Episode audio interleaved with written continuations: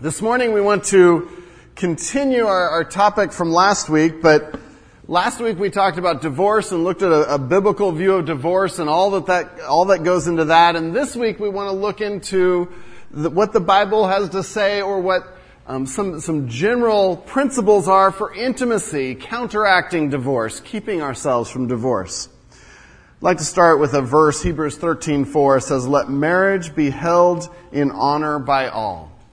Let marriage be held in honor among all. And this morning, we really want to honor marriage and, and the, the gift of marriage that God has given and the ways that God changes us and, and builds us and refines us through marriage. And I'd like to start by just asking a couple questions. Um, who do we have here that's been married the longest? So, so let me ask this. If, could you raise your hand if you have been married over 40 years. Okay? Over 50 years. That is, that is right there. That'll bring tears to my eyes. That's fantastic. Um, okay, how do we narrow this down? 55 years? 60 years?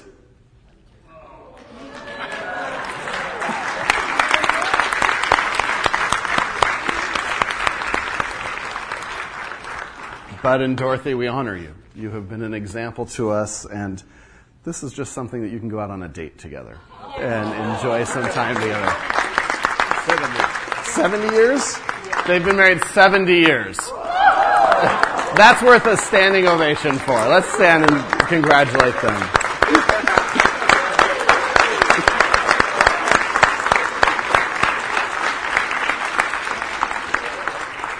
We honor your covenant of marriage and, and how you have honored that.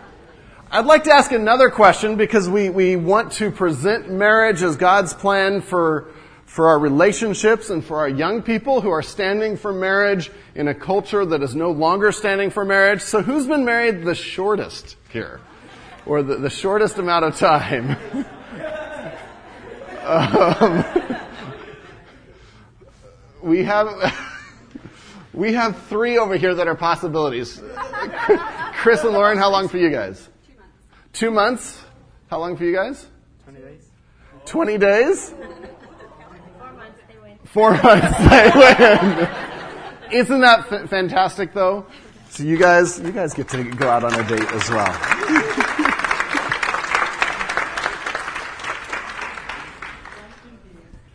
It is so easy when we talk about a subject like last week and and divorce and Jesus' instructions on divorce to end up with this pessimistic view of marriage. And that's not God's view. God's view of marriage is this beautiful work of art that He has created to symbolize, to be a living symbol of His relationship with us, with, of His relationship with the church. And as a church, we stand for marriage. And we stand to protect marriage and help marriage. Now, this morning, I know that we have a, a variety here. We have a number here that are, are not married yet. And so for you this morning, you may think, oh, this doesn't apply to me. Again, like I said last week, take notes. This applies because now is the time to learn and to process and to hear wisdom from those older. I know that we have some here that have been hurt and that have been, been devastated by situations beyond your control. And this morning is a chance to just enjoy God's relationship with His church. And as, as we talk about marriage, think about God's relationship with you and His love for you. And so this morning we want to go back to Mark and, and use that as a jumping off point. So turn with me to Mark chapter 10 again. Mark chapter 10. Last week we looked at verses 1 through 12. I want to use just the center portion of that as a jumping off point to look at a couple passages and then do something just quite different this morning as we um, hear wisdom from some of the elders in the church. One of the things that I, I did this last week is I, I, I asked the elders of the church and some of their wives, what would you say or what in your experience has been something that has kept your marriage strong, that has allowed your marriage to withstand the rigors of time. And, and the answers started coming in and, and I started putting those together. And so Part of this morning is just going to be like Titus 2, where the older are teaching the younger. And, and I, I, get to be their mouthpiece. I've compiled some of what they've said and, and just to, to pass that on. But there's a wonderful thing when people that have been married a long time can then invest in those that are not married as long and say, this is how God worked. This is how we did it. So this morning, that's where we're going. And, but let's start with Mark chapter 10. And I'd like to start with verse 6 because we get to God's command for marriage. But from the beginning of creation, God made them male and female, and we see God as the author. Therefore a man shall leave his father and mother and hold fast to his wife, and the two shall become one flesh, so they are no longer two, but one flesh. What therefore God has joined together, let man not separate. And last week we looked at all the words in that, that, those verses that talk about the permanence of marriage. And if you remember, we talked about Bondo. And, and I know that that was a, a fun illustration for a lot of people. And just, just so you know, this week, it's not being separated. It's not being separated. I, I guess you could cut off pieces as God refines us. And I'm, I'm not going to leave that around for cleaning. But we talked that, that marriage in God's design is to be a permanent creation of something new that cannot be dissolved, that cannot be torn apart or ripped apart. But this week we want to look at the words in this passage and other passages that deal with intimacy. And we talked about that servants are always, servants obey God and, and obey his, his plan for intimacy and permanency in marriage. And so look through those verses and look through some of the words that scream intimate to you. In verse 7, therefore a man shall leave his father and mother and hold fast to his wife. And the concept of that verse is a leaving and a cleaving. That's a way that you can remember it. And the leaving of a father and mother actually wasn't necessarily a physical leaving because they often lived in, in multi-generational households and the wife would often come and live in the man's household who was living with his father. But it was an emotional and, a, a leaving of leadership to where that man now is leading his wife and that man, that family now is their own distinct unit. The former familial commitments are now superseded by the new commitment. What a picture of intimacy and what a picture of cleaving together. Second half of that verse, the hold fast. The, the, the word there for hold fast is to be devoted to, to be joined to, and I think my favorite definition of it, to adhere closely to. To adhere closely to, which means that God's intention for a couple, for a married couple, is to adhere closely, no space, to be one, and that's a word for intimacy. Now I know that when we use words like intimacy, half of you here are like, yeah, preach it, and half of you are like, that's not a word for me. And usually that's female and male. Because males sometimes that word intimacy scares us. But think of intimacy as closeness. Think of intimacy as no gaps in normal life. Intimacy might be picking up the house together because you're, you're spending normal life together. Intimacy might be sitting and talking and, and talking through a tough issue together. Intimacy might be going to a Dodger game together or Angel game because you're living life together. Now those things don't necessarily create intimacy. It's our choice with what we do while we're doing those things. But intimacy, as, as we're looking today and we're looking at God's plan, is no gaps that we live life together as husband and wife. And that should be a concept that doesn't scare any of us, but should, should capture our hearts. Because that is the kind of relationship God wants with us. An intimacy where we dwell with Him, where we live in light of his love all the time. And so in verse 7, therefore a man shall leave his father and mother and hold fast to his wife, adhere closely to, develop a oneness. And then in verse 8, he goes on, Jesus goes on to explain that. And the two shall become one flesh. We talked about this a little bit last week, that that is a joining together. That is creating a new person or, or, or, entity, for lack of a better word, however you want to describe marriage. Out of two, they become one that is completely new. It's not just two that are close, it's completely new and enmeshed. Spiritually, emotionally, physically. And again, that is words for intimacy, for what God desires. And if we're to keep ourselves from, from separating what God has put together, and if we're going to put up safeguards against divorce, we've got to start being proactive in making sure that we are intimate with each other and following God's plan for marriage. Verse 9, what therefore God has joined together, and that's a word for yoked together. And if you think of two oxen with a yoke around them, that's the picture that he's using. And it's the picture again of going the same direction, of working together, being on the same page. Those are all words for oneness. What God has joined together, let man not separate. And those are all quotes from Genesis 1 and 2. That was God's plan. And then we get to Genesis 3, and man's plan comes to be. And we have the fall where man thinks, I can do better than God. And he can't. And the fall affects everything. It affects every part of our being, and it affects our relationships. It affects our marriages. If you think through the curse, and if you think through the results of the, the fall, for the woman, it's, it's that her desire will be for the man, probably speaking of his position and, and what he's doing, and he will rule over her, speaking of his sinful leadership often and tendency toward that. For the man, it's to work hard. Not to work, he already was working before the fall. That was ordained by God, but to work hard. And, and from the sweat of his brow, he will bring forth fruit. He'll be out of the house a lot.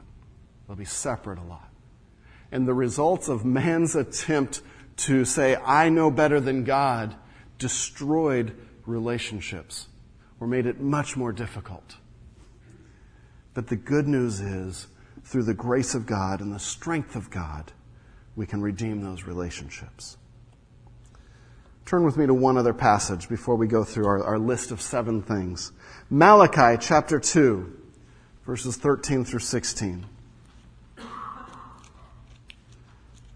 Malachi chapter 2, verses 13 through 16.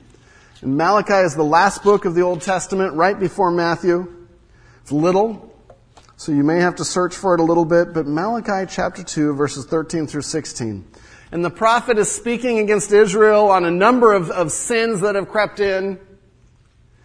And in verses 13 through 16, he deals with divorce and relationships and the lack of oneness.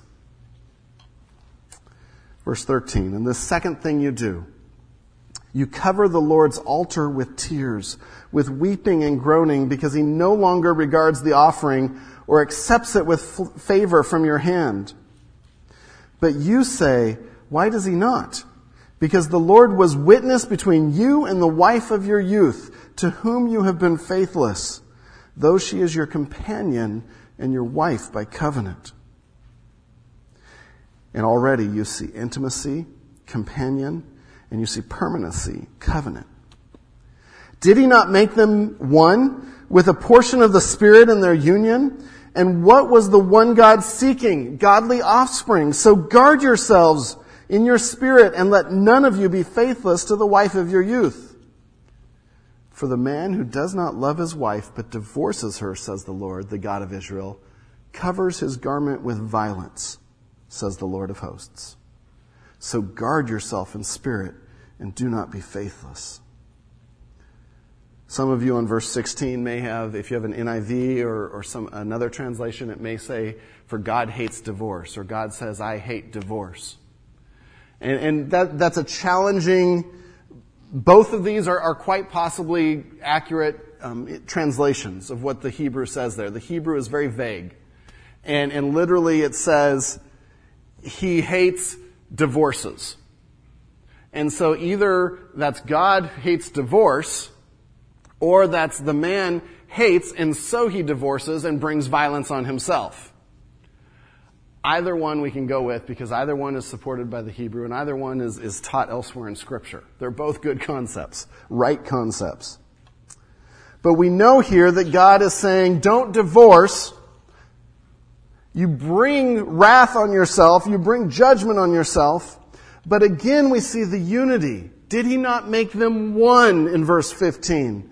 We saw the covenant of marriage. We saw that he created um, spouses to be companions, to be partners. And so we come from these passages and say, how do we build intimacy in marriage? And that's the question I ask the elders and wives. How do we, we build intimacy in marriage? And I loved reading their responses. I was convicted by some of their responses. But I, I, I pull, pulled them together, and, and we just have the top seven. So um, we'll run through these seven. But it's a good question. How do we build permanent intimacy with this person that we married that we're discovering is actually quite different from ourselves? If you think about it, you married an alien. someone that is from a different world than you. As I've talked with, with people that have married a long time, they've all said it. We were so much more different than we thought.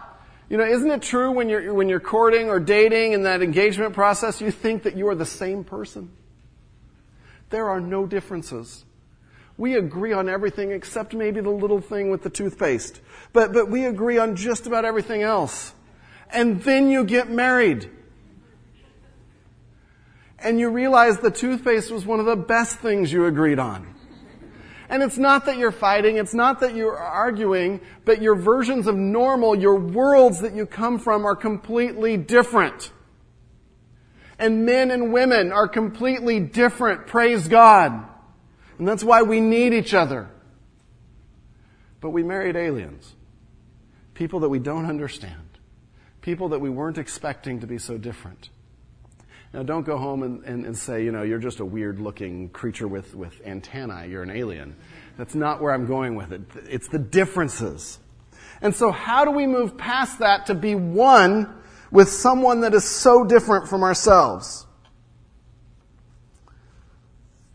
First thought that came up over and over and over again divorce is not an option or even a thought.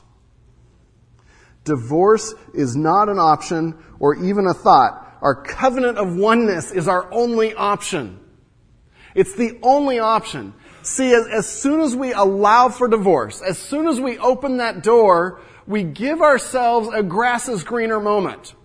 Well, okay, this is getting really hard, so I have a way out. I have a way out. And as human beings, if we have a way out, we will often take it instead of doing the hard work. Malachi 2.14, and keep your, keep your um, fingers in, in Malachi passage, the Mark passage, and read verse 14 again. But you say, why does he not? Why does not God not bless us? They were saying, God, you're not accepting our offerings. What are you doing? You're nuts. And he's saying, okay, let's talk. Here's some things that you are violating my commandments in because the Lord was witness between you and the wife of your youth, to whom you have been faithless, though she is your companion and your wife by covenant. See, we don't make up that marriage is a covenant. It's in God's Word. It's described as, as much more than, oh, a, a short-term commitment or much more than just a, a casual promise. This is a covenant that is, is witnessed by God Himself. Those are not light words. A covenant was a commitment, a lifelong commitment you were bound to, to responsibility and action. It was interesting when I was reading words about covenant and, and, definitions of covenant and how it was used in the Old Testament. It never said it was a lifelong commitment to feeling or to, to a, a, commitment as long as I feel this way. It was always a commitment to, to being responsible and acting in a certain way. And God, in His divine, infinite wisdom, said marriage needs to be a covenant. If you're going to find a way to develop oneness with this person that is so different than you, then you can't have a way out. And it's worth it. It's worth it. Legend has it when Cortez landed at the Yucatan Peninsula in Mexico and is bringing a group of 11 ships to, to conquer the people there and take the, the treasure there, he knew that it would be a difficult journey. And at some point, those men would say, we've had enough. We can't do this. We're outnumbered. The people here are, are, know the land better. We're done. And so the first thing that he did was turn and he burned their ships into the sea. Said, okay, now you're motivated. If we're going to leave, we're going to leave in their ships. There's no way out. There's no way back.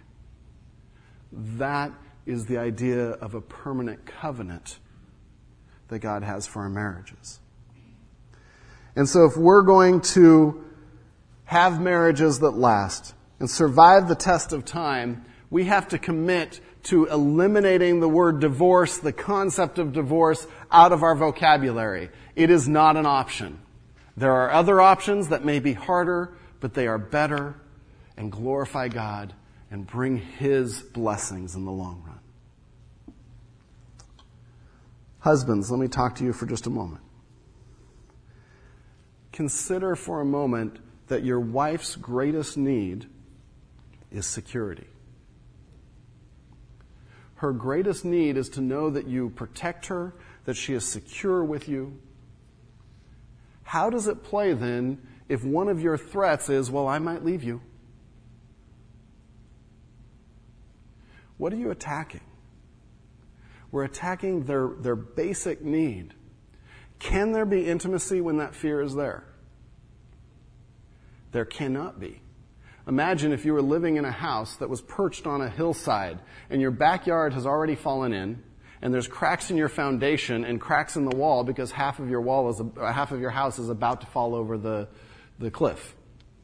Do you sleep well at night? You, you can't.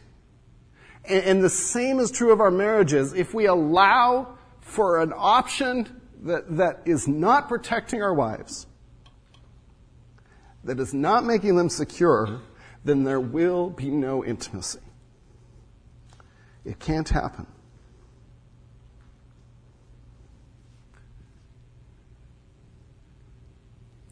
And so, just right up front, commit to that's never even a discussion, never even a thought. In Malachi chapter 2, verses 15 and 16.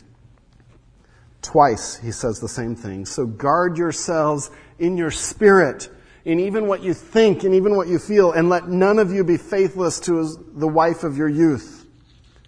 Guard yourself. Burn the ships. Look your wife in the eye. Look your husband in the eye in a difficult time and say, We will work this out. We will move forward because I commit to loving you.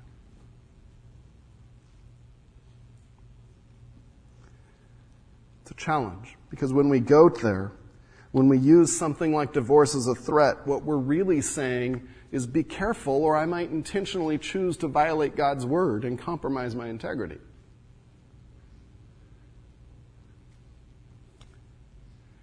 And that does not give a foundation that we can build a marriage on. So the question I put at the end there, how can I respond, how can I remind my spouse today of my commitment? How can I remind my spouse today of my commitment?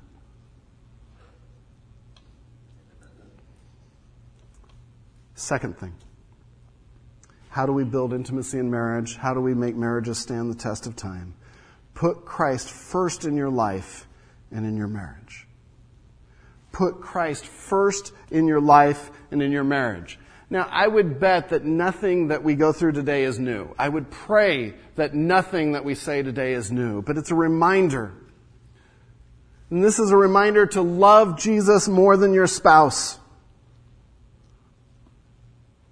That our first priority is to fall in love with our Lord and Savior, to be submissive to Him, to encourage that relationship, and then to bring Him into our marriage and to together build our marriage on Christ. Again in the Malachi passage, verses 14 and 15. But you say, why does he not? Because the Lord was witness between you. He is the one that is, is witnessing this and part of this marriage. But then in verse 15, did he not make them one with a portion of the Spirit in their union? And when we think of God placing a portion of His Spirit in a marriage union, just like He does inside us, there's two things there. Number one, He's the one giving the strength to move forward and to resolve things. Number two, He's to be the foundation. He's to be part of everything we do.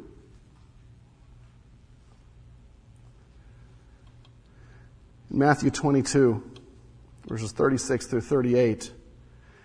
Teacher, which is the great commandment in the law? And he said to him, You shall love the Lord your God with all your heart and with all your soul and with all your mind. This is the great and first commandment. He'll go on to say, Love your neighbor as yourself. But the first commandment is to love the Lord your God with all your heart and soul and mind and strength. And if we're to build solid marriages, that is to be our first priority genuinely doing this. This doesn't mean just attending church or it doesn't mean just giving lip service to Christianity. It means seeking to be disciples. Have you heard the stat that, that the divorce rate among Christians is about the same as that of the world? I don't know if I mentioned this much last week. Um, both are about 49, 50%. But remember, with stats, you can make stats say about anything you want. And so we need to oftentimes dig deeper. Because on its face, and a lot of people have used that to say, man, we need to do better in our marriages, we need to, to, to commit to marriages, and all that's true. But the statistic, if you break it down further, is really quite interesting. Because if you, if you ask them the question, how regularly do you attend church? How regularly do you pray? How regularly do you practice the spiritual disciplines? The numbers are very different. Numbers are about 38% divorce rate for those that are actively pursuing God. Not good, but a lot better than 50%. Now, now, if you take that 38% out, what does that mean for the ones that are claiming to be Christians and are not in their heart seeking God? That number goes up. And about 60% of those the divorce rate among those are about 60%.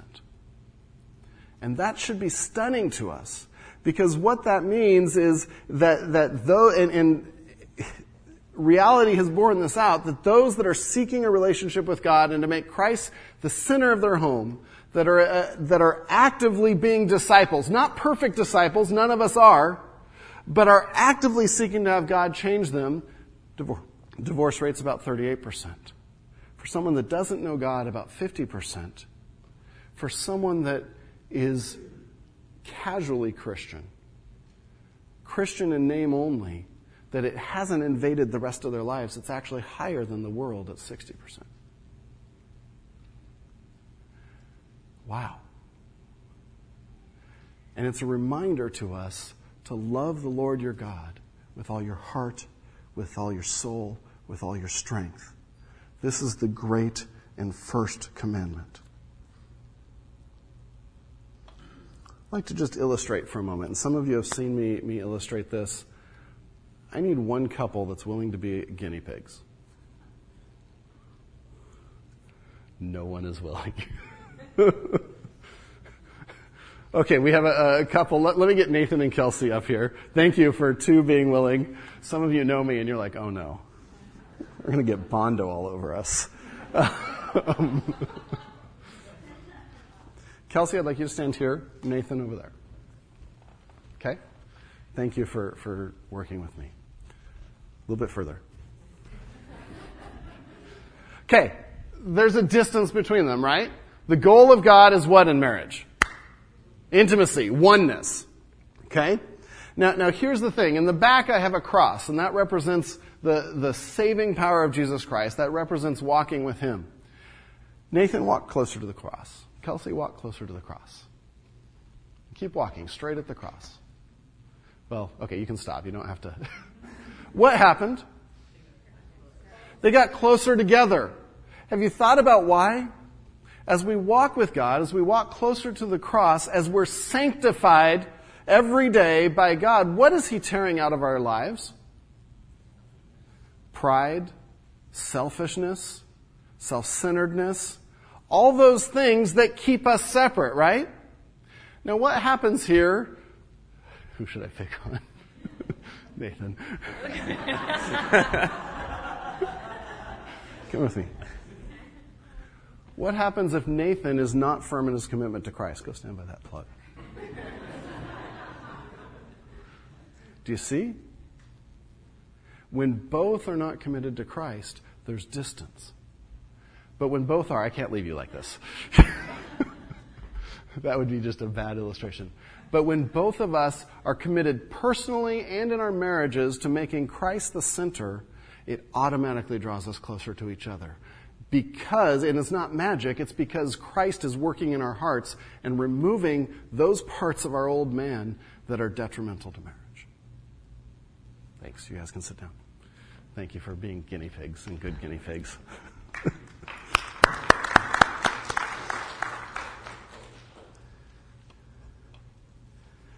and so the, the question for us as, as couples, those that are married, how often do I pray with my spouse?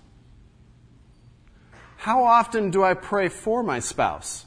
And not that God's judgment will come on them or that some annoying thing will change, but pray God's blessings on them. How often am I willing to do that?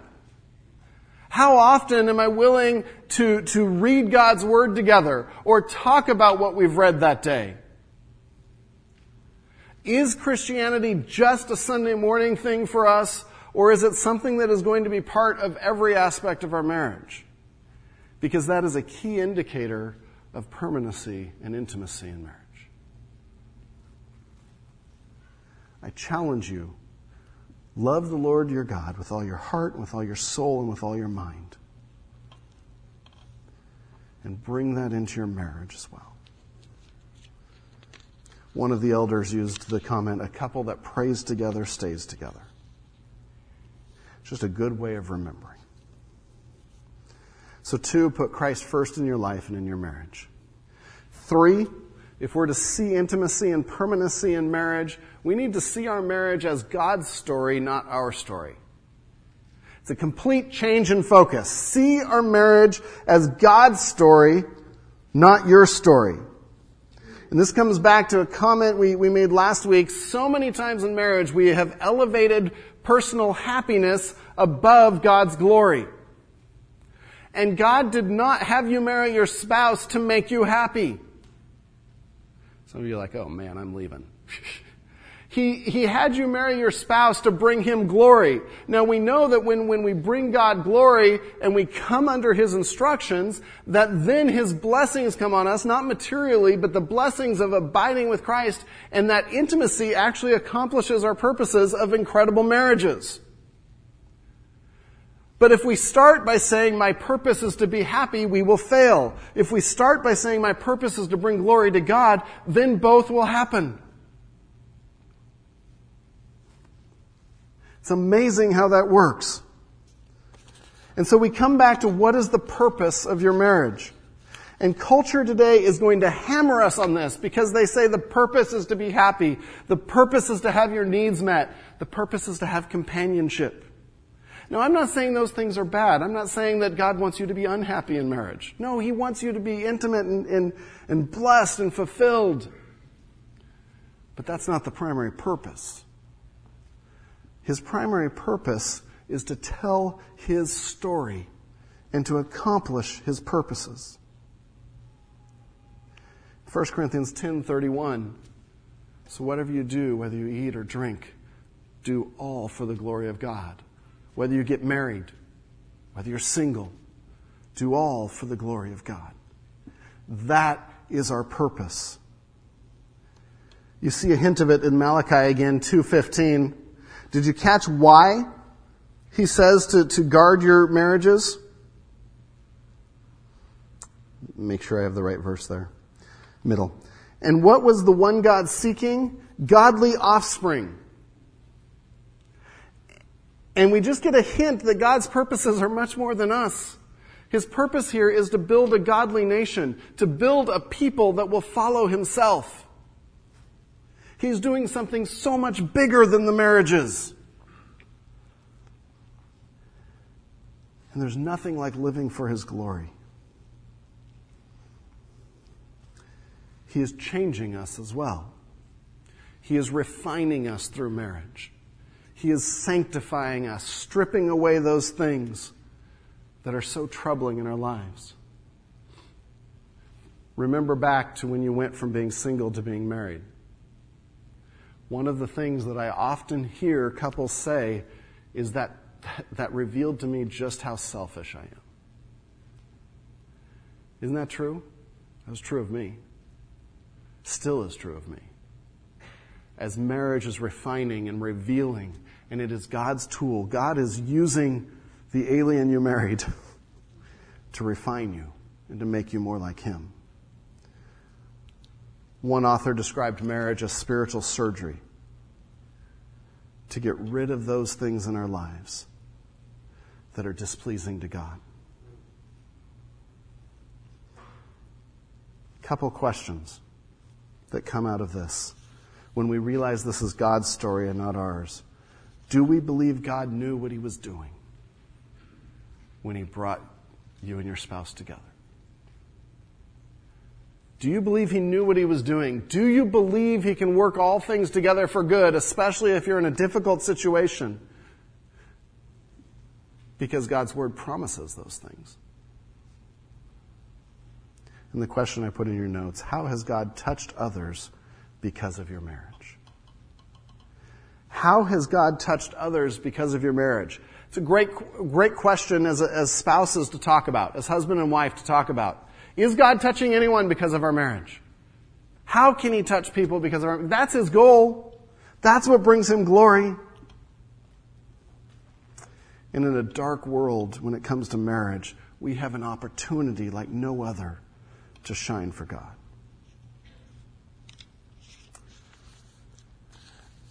Realize it's God's story and not ours. Fourth thing that came up in, in the discussion Shepherd your wife as Christ shepherds the church. Shepherd your wife as Christ shepherds the church. Love your wife as Christ loves the church. Yes, I'm talking a little more to men here. Because as, as Christ is in relationship with the church, so men, our relationship with our wives are to be. And Ephesians 5 is, is the key verse for this, and this I, I pray is, is very familiar and some of the words of how Christ treats the church, starting at verse 25. Husbands, love your wives as Christ loved the church and gave himself up for her. And so we already see Christ shows love for the church. We know that it is unfailing, unconditional love for his church.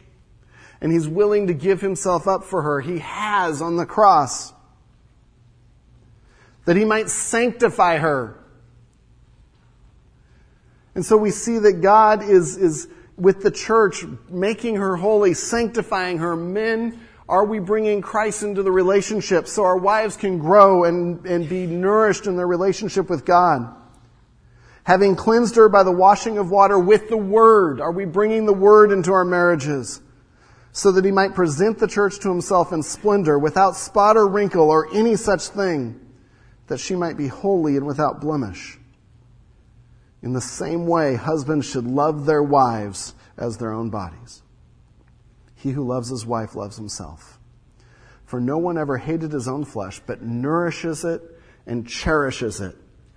Literally feeds it, helps it grow, gives it what it needs, and cherishes, loves, and, and just pours out cherishness. I'm going to make up a word uh, on, on our wives just as Christ does for the church. Then he goes on to quote the same Genesis passage Therefore, a man shall leave his mother and father, hold fast to his wife, and the two shall become one flesh. Men, and we've said this before, I support you and challenge you that you are pastors in your home. You are pastors in your home. With all that that means. See, in a group this size, we don't have one or two pastors or five or six pastors. We have 70 pastors. Will you pastor your homes and families? Will we stand with each other for that? Wives, the reason Ephesians goes to respect there is no man can be a pastor and lead his home in that way without your respect, without your support, without your encouragement.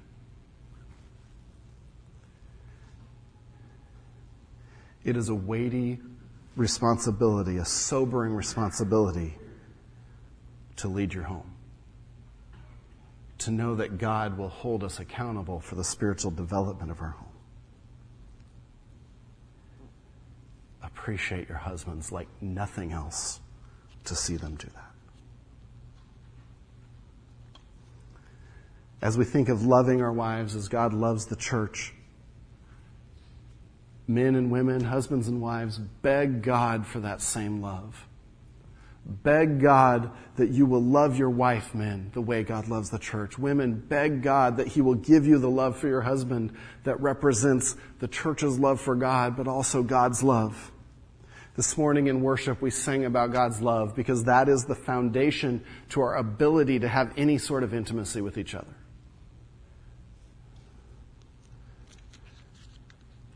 beg God for that unconditional, perfect, unwavering, huge love for each other.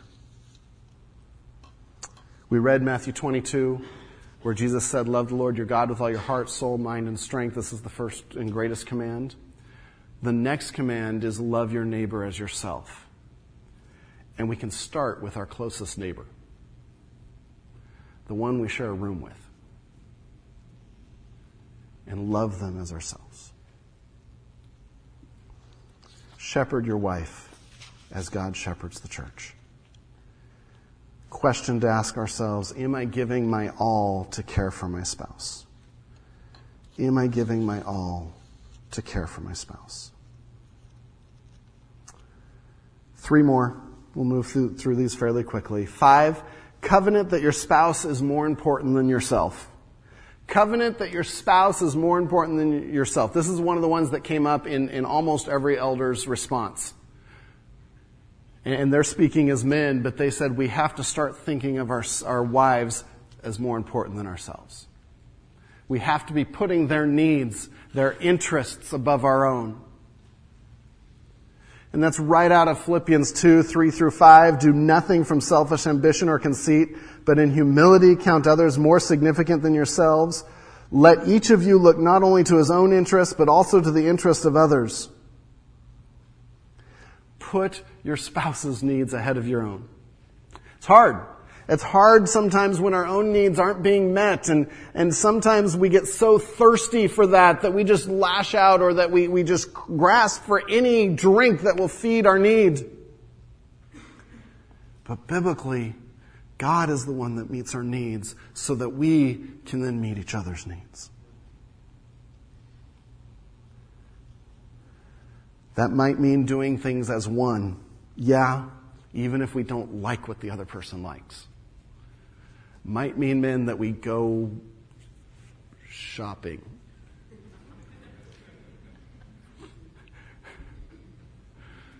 Women, it might mean that we watch a game. I know not all men are there. what does your spouse like to do? And, and, here's the thing, when I, when I work with couples, oftentimes I do encourage, let's find some things you have in common. And those are great, and you need to do those. Those are core. But if you never do things that the other person enjoys, if you're never willing to sacrifice and say, yeah, I'm willing to go in that store. I know I don't like shopping. I don't. but my wife likes it when I do, unless it's grocery shopping. She'd rather do that alone. I'm too much of an impulse. Ah, this looks good. Do something with your spouse that they like just because they like it. And you're communicating that you are putting them above yourself as more important than yourself. One elder said it's reducing I thinking and increasing we thinking. It's a good way of putting it, isn't it? Reducing how much I think, well, I want to do this, and, and increasing, well, we're going to do this together. Because again, intimacy is about living life together. And if we're apart, then we are, we are sowing the seeds for a destruction of that relationship.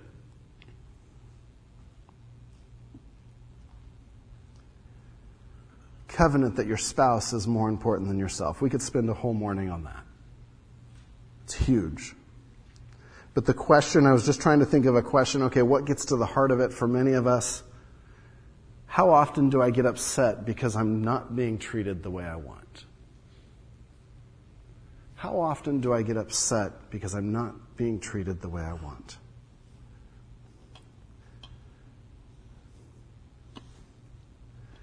That hurts. But it reveals where God wants to heal. Number six, we get to some, some more practical things, the things that we would be more apt to say to someone to, to build a strong marriage or to build a lasting marriage. But without the foundations that we've talked about, this doesn't mean much. But with the foundation, this is huge. Spend quality time together. Building memories, listening, bonding every day. Every day. Did you catch in Malachi the, the word that kept being used for wife? the wife of your youth. It implies a whole lot of time, a whole lot of bonding, a whole lot of togetherness. Cleave in the, the Mark passage. Hold fast. Be joined. These are all words about living life together. And the question is, is whose heart are you knitting into yours?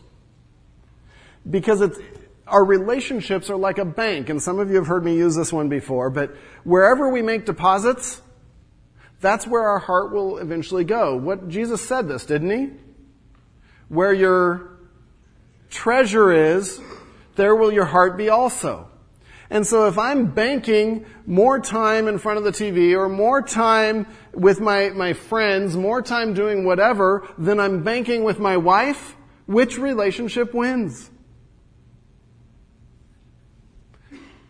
Where your treasure is, there will your heart be also. Goes both ways. And it doesn't have to be people. It can be things. It can be whatever. But we've got to spend quality time together. Live life together. Go on dates. Spend time alone together. Spend time with other adults together. I'd like to give you an assignment today in the next two weeks, I would love and ask for every married couple here to go on a date. Alone. no four, five, and six year olds. You love them dearly, but you need some alone time. I would ask that this not even be with another couple at this point. Alone and begin to put into practice the things that are investing in our spouse. In your worship folder, I, I, think I put a second sheet of paper with 10 questions that a wife can ask her husband and 10 questions a husband can ask her, her, his wife. Let's get that right. It would be great to pick one or two of those while you're out and ask them. Go deeper. Go beyond the superficial. Know your spouse. For those of you that really want to get into this, on the back there's like 40, 45 sheets of paper with 50 questions you can ask your wife and 50 questions you can ask your husband.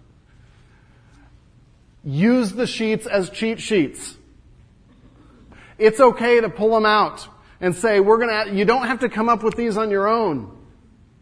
I would bet wives that you would appreciate even if your husband pulled out the sheet and said, you know what, we're gonna, we're gonna ask a couple of these today.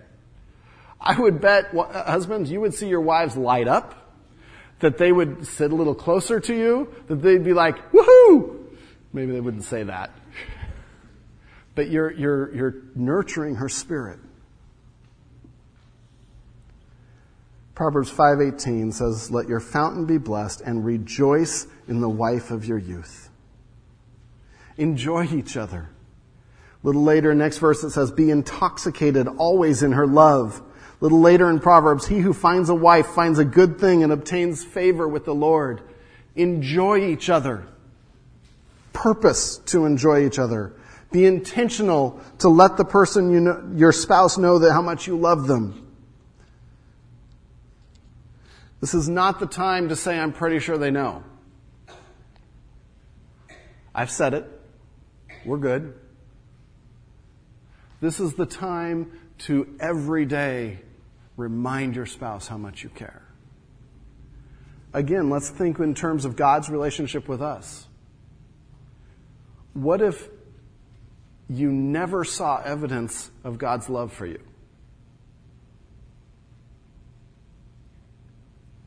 No, no, we'd be like, I don't want to be in, in a relationship with God if that's the case. I want to know His presence. I want to dwell with Him. I want to, to know that He cares for me, that He's watching out for me. Our spouses want the same thing. Would my husband or wife say I have spent quality time with them this week in the way that they enjoy? Finally, last one. And I think this one is one of the, the greatest dangers our young people are facing today. Do not expect your spouse to be perfect. Do not expect your spouse to be perfect. 2 Corinthians 3:18 says, "And we all all with unveiled faces, beholding the glory of the Lord, are being transformed into the same image from one degree of glory to another. For this comes from the Lord who is the Spirit.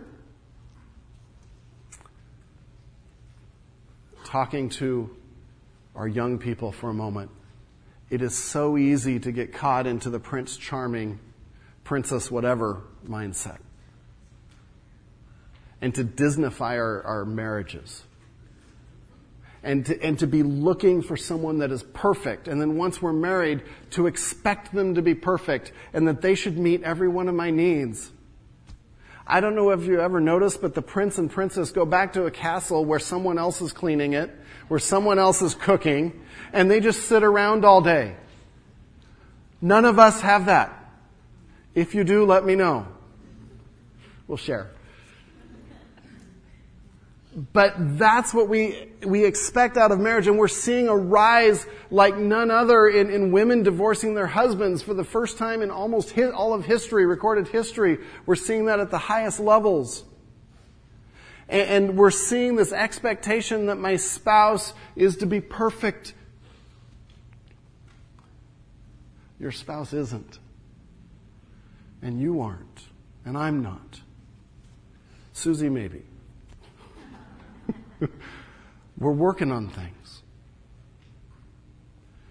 And if we come into the mindset that they have to be perfect and I will not be happy unless they are, we are dishonoring God in our marriages and relationships.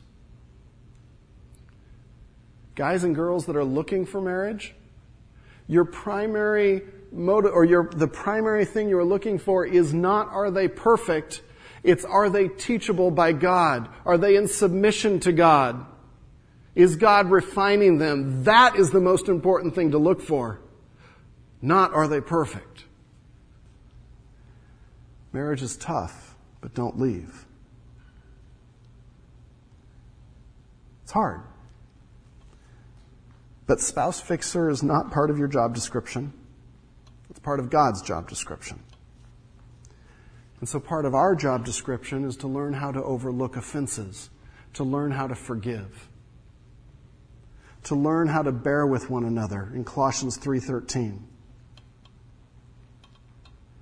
To learn what it means when God says, and, and my God will supply every need of yours according to his riches and glory in Christ Jesus.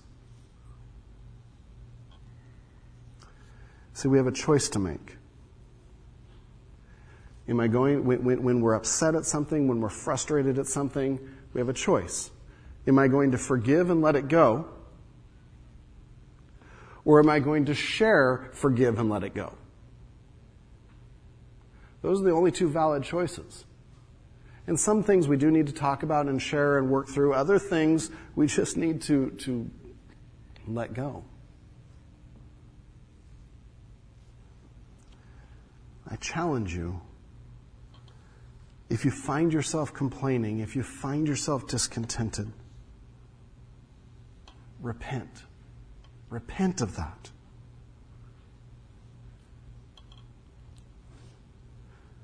Do I minister to my spouse's weakness or do I dwell on them? Now that, that leaves room, there, there's, there's room for growing and there's room for talking about things that bother us. That's not where we're going with that.